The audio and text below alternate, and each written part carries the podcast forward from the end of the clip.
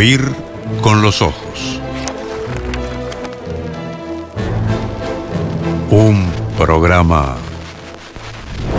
bajo los efectos de la lectura.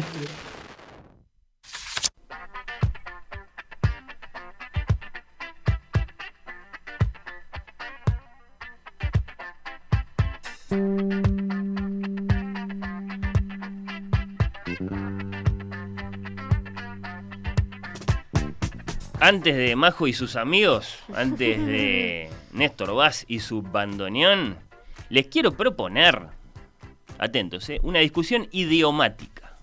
Una discusión acerca de nuestra lengua española.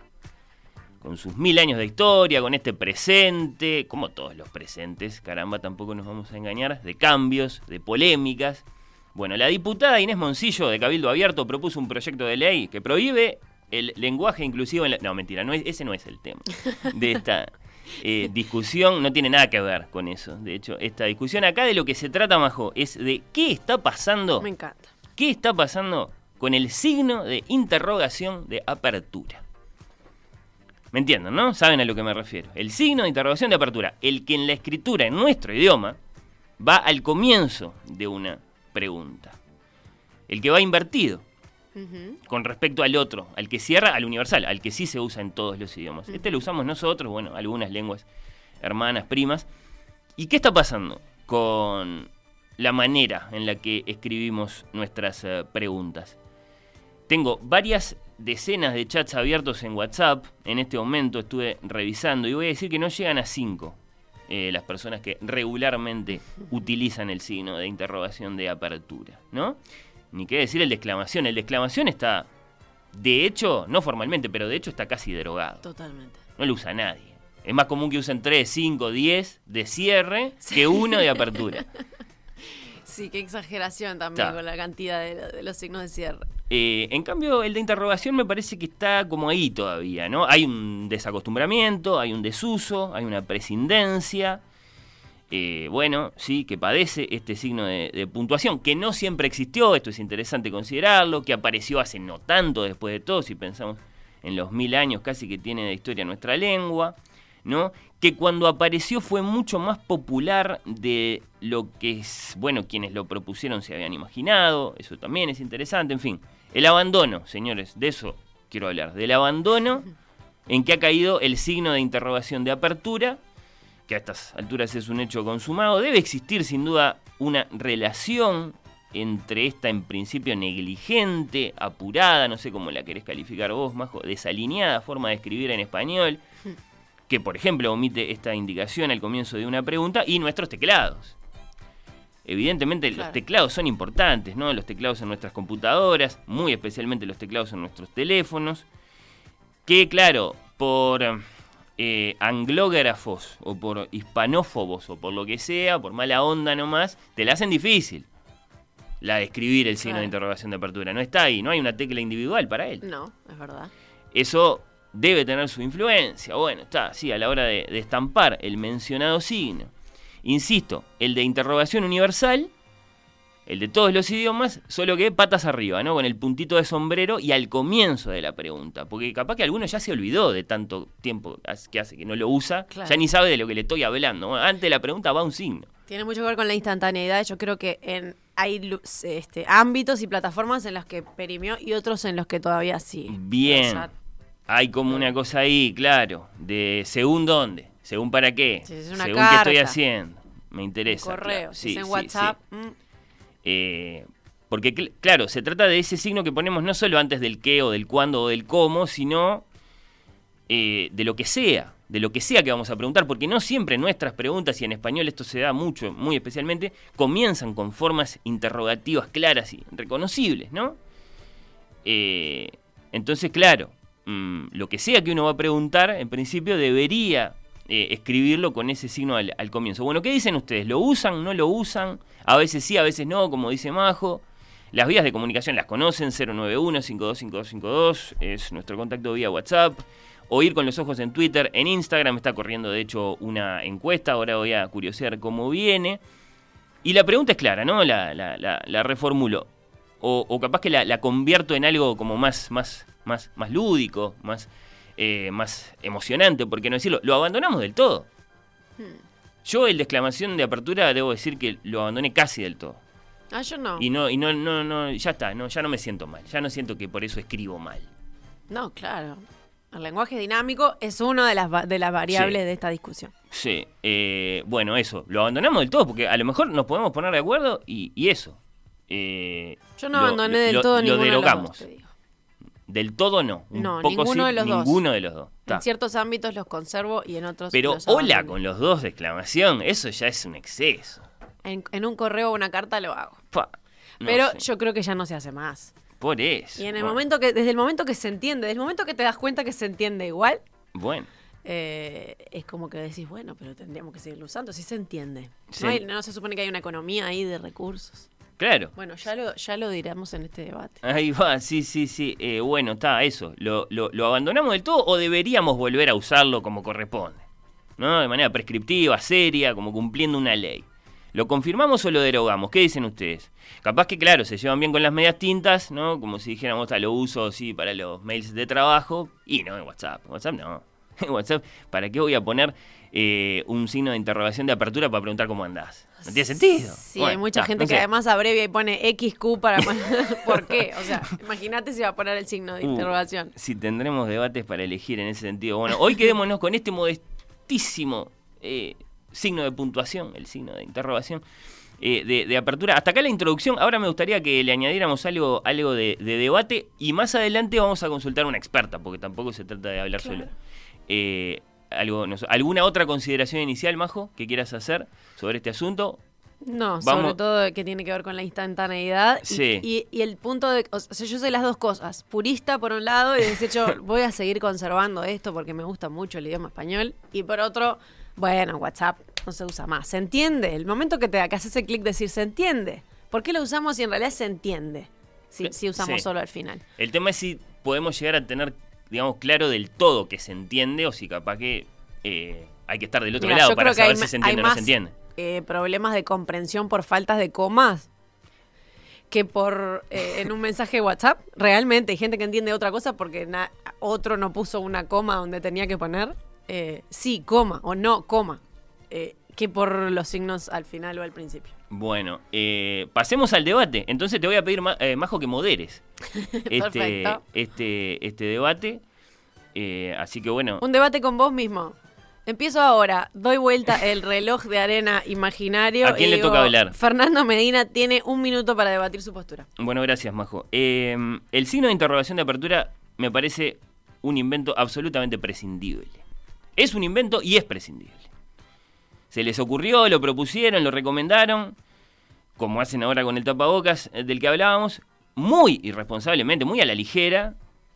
¿A quiénes? ¿Quiénes? Bueno, nuestros amigos, y no te sé que estoy diciendo amigos, como si lo escribiera con cursiva, de la Real Academia Española. Unas personas que no nos caen nada simpáticas después de todo, más allá de que sí, bueno, les hacemos caso en algunas cosas, bueno.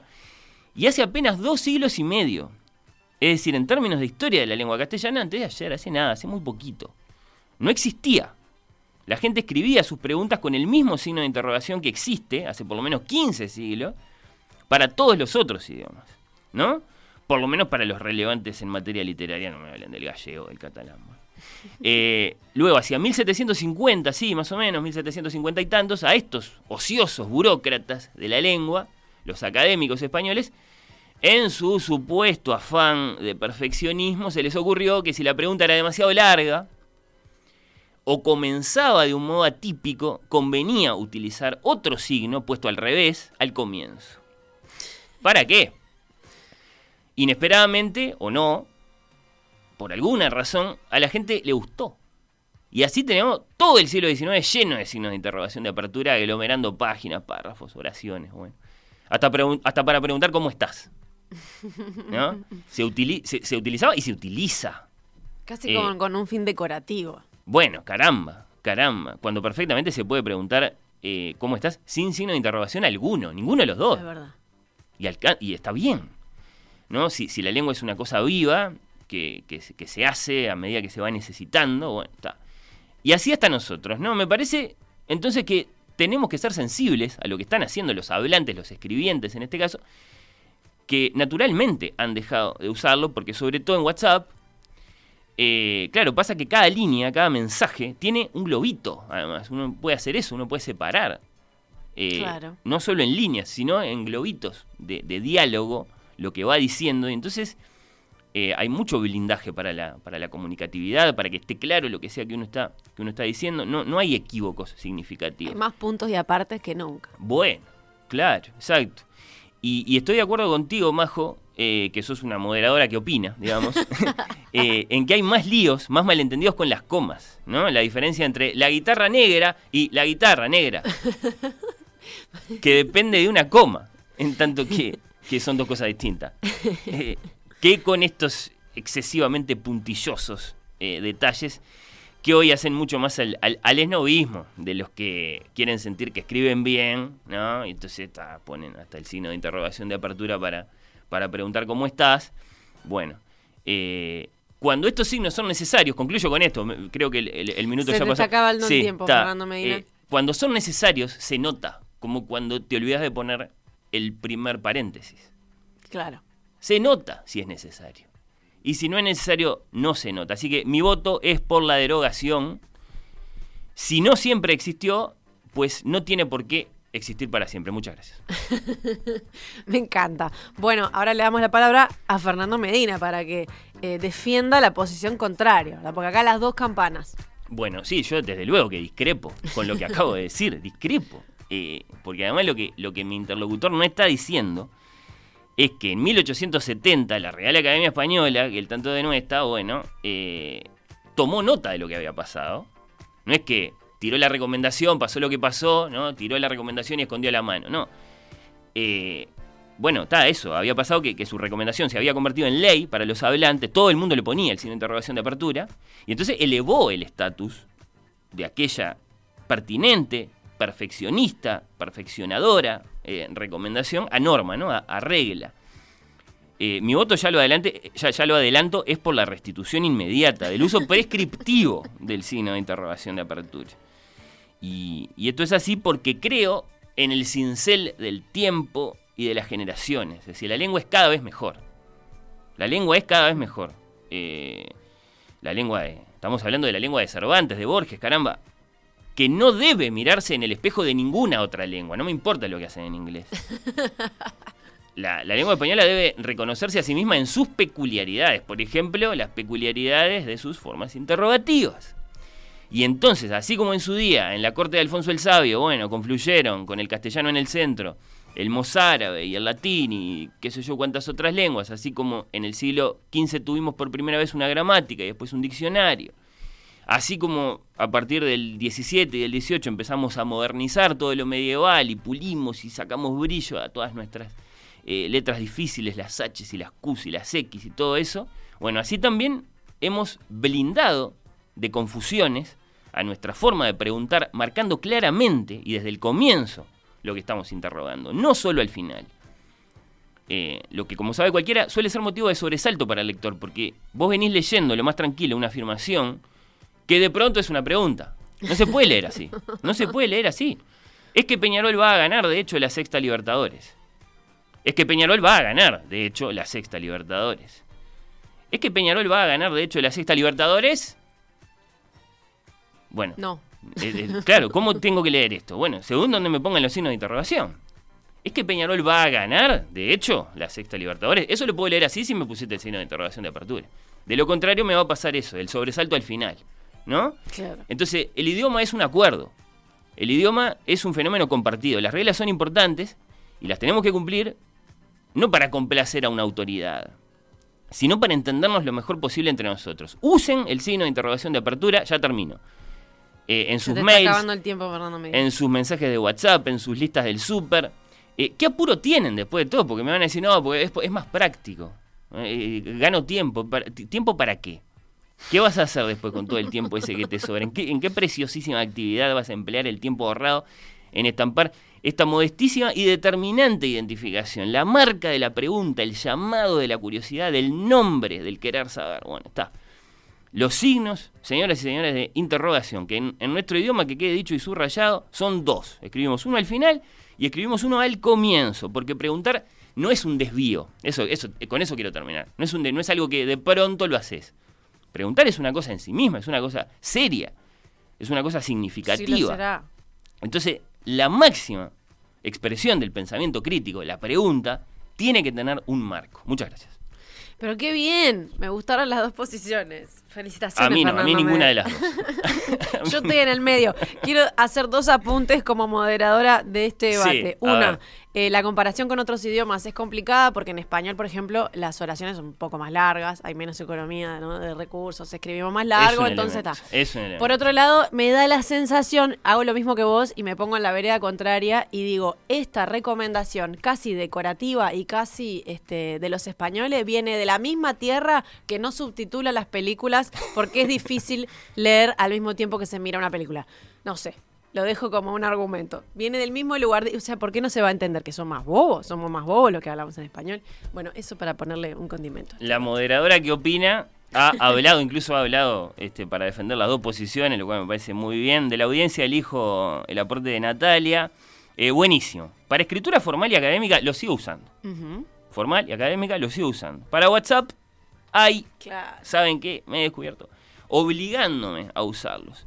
Pero el lenguaje es dinámico, se puede abandonar. Entonces, eh, está un poco en ese, en ese si es no es, en, esa, Claro. en esa vacilación. ¿No? Eh, yo en particular lo uso.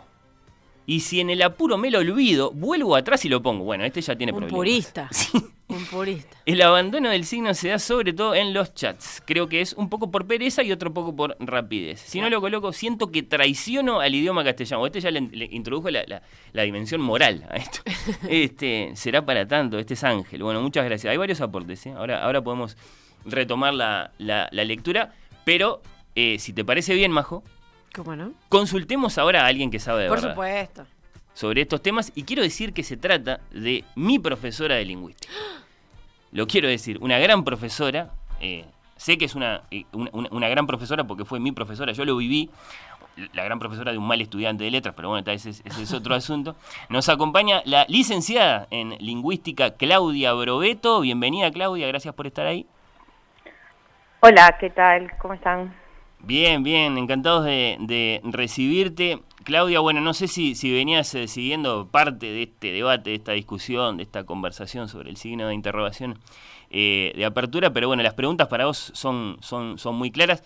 Capaz que antes, un instante, por favor, ¿cuál ha sido tu relación con la lingüística? Yo dije muy sucintamente, sos licenciada en lingüística, pero ¿qué nos contás? Sí, buenísimo, ¿no? Los venía escuchando, sí, sí, súper interesante para los que somos ahí unos este, colgados de la lengua. Eh, bueno, soy licenciada en lingüística, este, estudié en la Facultad de Humanidades y, y después hice un doctorado en lingüística en Estados Unidos, así que soy doctora en lingüística. Este, y es verdad que fui alumna, eh, que fui, perdón, docente tuya en la UM hace unos cuantos años, pero bueno, encantada de reencontrarte. Bueno, igualmente. Bueno, voy, voy, voy con las preguntas que son muy sencillas, están como servidas, ¿no? Eh, ¿cómo, cómo observas el presente de este signo, el, el signo inicial de interrogación? ¿Te parece un problema su gradual abandono en la escritura? Este, bueno, a ver, ustedes dijeron cosas eh, muy interesantes en la en la conversación, este, y en tu este, presentación de las dos posturas y este lo que y lo que pude escuchar de las de las opiniones, este, porque es verdad que bueno, da, el, que estudia es el experto de la lengua, pero pero pero los hablantes saben mucho de la lengua y tienen también su este bueno, eso, su intuición de uso, que es que es muy importante, que es lo que los los lingüistas tratamos de describir. Este, eh, yo no diría que es un problema porque porque porque las lenguas son así. Este, las lenguas son así, tienen cosas como ustedes dijeron, que, que este, elementos que de repente caen en, en desuso, que no quiere decir que desaparezcan, este, pero son como dinámicas. Entonces no es un problema desde el punto de vista este, eh, de la lengua. Eh, a ver, eh, algunas cositas. Estamos hablando siempre de la escritura, no estamos hablando de la oralidad, esto no afecta a la oralidad, que es donde ocurre el cambio lingüístico propiamente, este, porque en, en la oralidad marcamos las preguntas de otra manera, ¿verdad? El signo es una imagen gráfica. Este, y después, ustedes mismos lo decían, en realidad el signo de apertura, el signo de interrogación de apertura cae estrictamente en la escritura en redes. pero está muy presente en la escritura formal o en otros ámbitos de la escritura. Yo qué sé, yo esta mañana leía la prensa escrita y había la entrevista, todos los signos de interrogación de apertura están puestos. Es verdad. Este, sí, ustedes lo decían. Entonces, esto estuvo presente siempre en, en las lenguas, eh, en la lengua, en el español y en todas las lenguas, eh, como grados de formalidad, dependiendo del contexto. Entonces, este, no, no, no sé si podemos decir, porque en realidad no tenemos elementos para decir que va a desaparecer. No, en algunos ámbitos se usa y en otros no. Y esto es típico de las lenguas, de los signos este, y, de, y de otras eh, yo que sé, de vocabulario, de estructuras gramaticales que se usan en algunos ámbitos y en otros no. Hmm.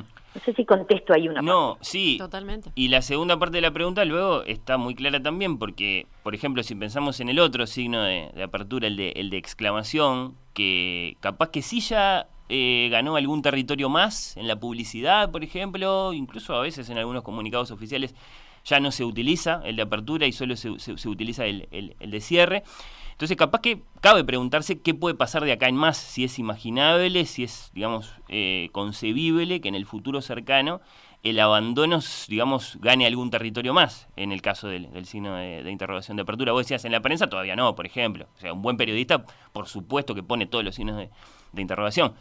Pero vos, digamos, pensás que en el futuro cercano eso mm, puede, puede empezar a- a caer por ahí también. Este, eh, a ver, un, un, un, un matiz ahí. Este, vos decís un buen periodista. En realidad, este, desde la lingüística, este, no decimos tanto esto es correcto y esto es incorrecto. No es Mm. porque no haya, por supuesto, que hay un escribir o un hablar correcto, estándar. Pero lo que decimos más es esto es adecuado al contexto y esto es como no adecuado al contexto. Yo qué sé, si uno va a una entrevista de trabajo, qué sé yo, ¿no? Que es un ámbito formal y, em- y, y decís, ah, che, no me jodas, ¿cómo me vas a hablar así? Es como inadecuado, eh, porque porque no está, este, como no es no es lo que se espera en ese contexto. Entonces, si llevamos esto a, a- a la escritura, tenemos ámbitos o espacios, contextos de uso de la escritura este, que tienen determinadas reglas. En realidad podemos pensar que son otras reglas. ¿Viste?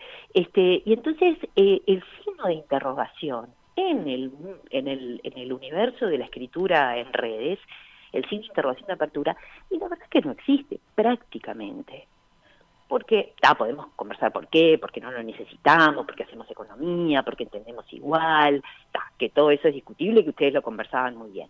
Este, pero es como tiene sus propias reglas que coexisten con otras reglas de otros ámbitos más formales. Y esto es siempre así en las lenguas.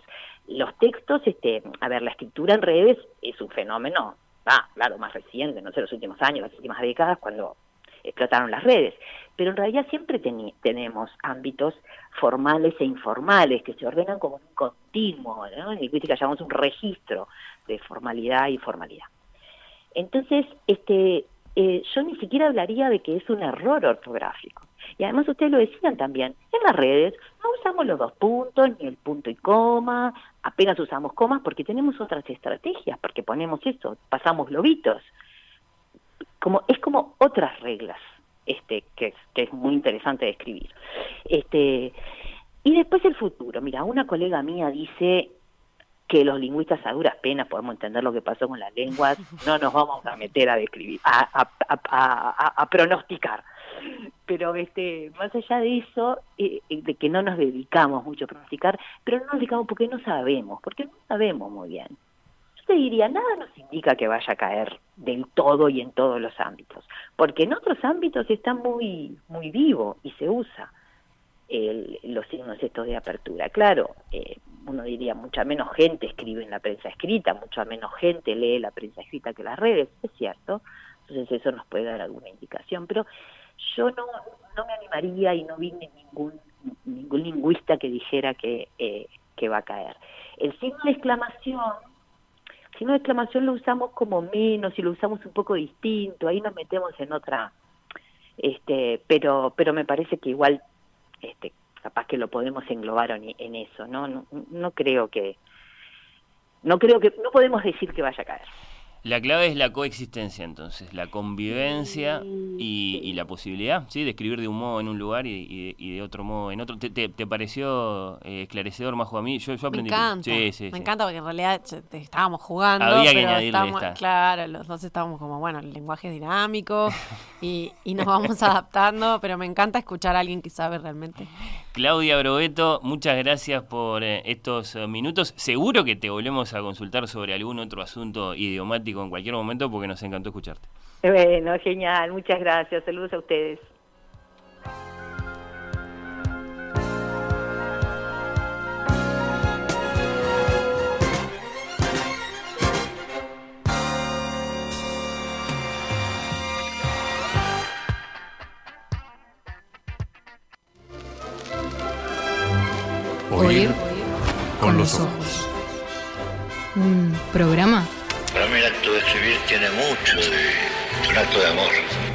Como dice Onetti, Y al pie de la letra, un acto de amor.